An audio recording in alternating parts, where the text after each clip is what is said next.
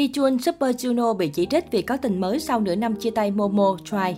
Hyun Super Juno và Momo Choi từng là mối tình tốn giấy mực của làng giải trí Hàn Quốc. Cặp đôi bị khui hẹn hò vào ngày 1 tháng 1 năm 2020 và chia tay vào tháng 7 năm 2021 sau một năm rưỡi công khai.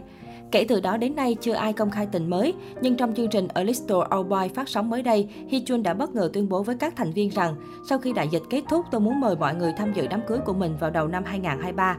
Khi các thành viên chương trình tỏ ý không tin, Hyun vẫn khẳng định chắc nịch rằng tôi đang lên kế hoạch như vậy đấy. Tuyên bố này của nam idol đã khiến dân tình dậy sóng. Nhiều người cho rằng sau nửa năm chia tay Momo, Hyun đã có tình yêu mới, thậm chí là đang lên kế hoạch cho chuyện kết hôn.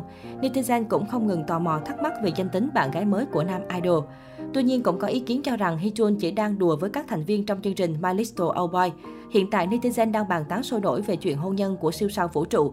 Tuy nhiên chính chủ vẫn chưa có thêm bất kỳ động thái nào. Trong suốt sự nghiệp, Hyun Super Junior chỉ mới công khai hẹn hò với Momo Choi. Tuy nhiên anh không hề ngại ngần kể tất tần tật về tình sử của mình. Hyun từng hẹn hò nhiều người bạn gái nhưng đều không lâu dài. Cách đây không lâu trong chương trình My Little Old Boy, chính Hyun đã chia sẻ kinh nghiệm tình trường trên sóng truyền hình. Nam idol tiết lộ về người yêu có khoảng cách tuổi lớn nhất với mình. Con số mà nam idol đưa ra là 13 tuổi. Ngay lập tức các fan đã liên tưởng ngay tới bạn gái gần đây nhất của anh Momo. Ngay lập tức, diễn viên hài Kim Jong Chun đã ứng biến nhanh nhạy để chữa cháy cho đàn em Hee Chun. Anh khuyên Hee Chun sau này nên hẹn hò với một người lớn hơn 14 tuổi để phá vỡ kỷ lục đó.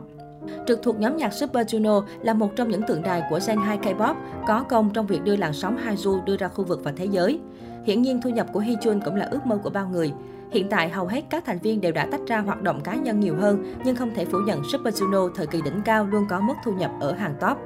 Bắt đầu nổi tiếng với bản hit Sorry Sorry, Super Junior đã từng phát hành hơn 20 album và là nhóm nhạc có doanh số bán album cao nhất tại Hàn trong 3 năm liên tiếp. Riêng album Sorry Sorry phát hành năm 2009 đã giúp Super Junior có album bán chạy nhất trong nước thời điểm đó, với hơn 250.000 bản bán ra nội địa. Đây cũng là album K-pop bán chạy nhất tại Đài Loan, Thái Lan, Trung Quốc và Philippines, đủ để thấy thu nhập của Super Junior sẽ khủng cỡ nào khi có tới tận 20 album. Sau thành công đó, nhóm bắt đầu tổ chức tour lưu diễn thế giới Super Show liên tục trong nhiều năm với quy mô vô cùng lớn và luôn trong tình trạng cháy vé. Đây cũng là một trong những nguồn thu nhập chính cho các chàng trai tài năng của Super Junior. Hee là người khá kiến tiếng về đời tư nhưng anh cũng từng tiết lộ về căn nhà riêng của mình.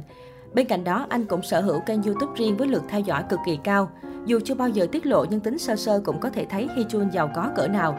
Anh cũng nhận mình không phải người xài đồ hiệu nhưng lại cực kỳ nghiện game.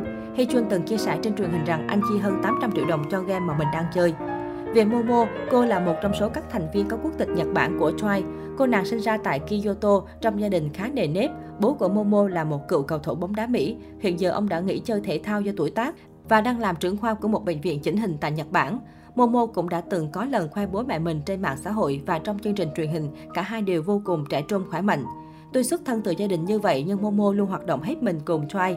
Nhóm cũng trở thành một trong những girl group có màn khởi đầu vô cùng thành công. Chỉ sau hơn một tháng ra mắt, chiến cô gái đã đem về rất nhiều hợp đồng quảng cáo cho công ty. Ở thời điểm mới hoạt động, Try đã kiếm ra hơn 1,5 triệu đô la Mỹ, khoảng 35 tỷ đồng cho GYP.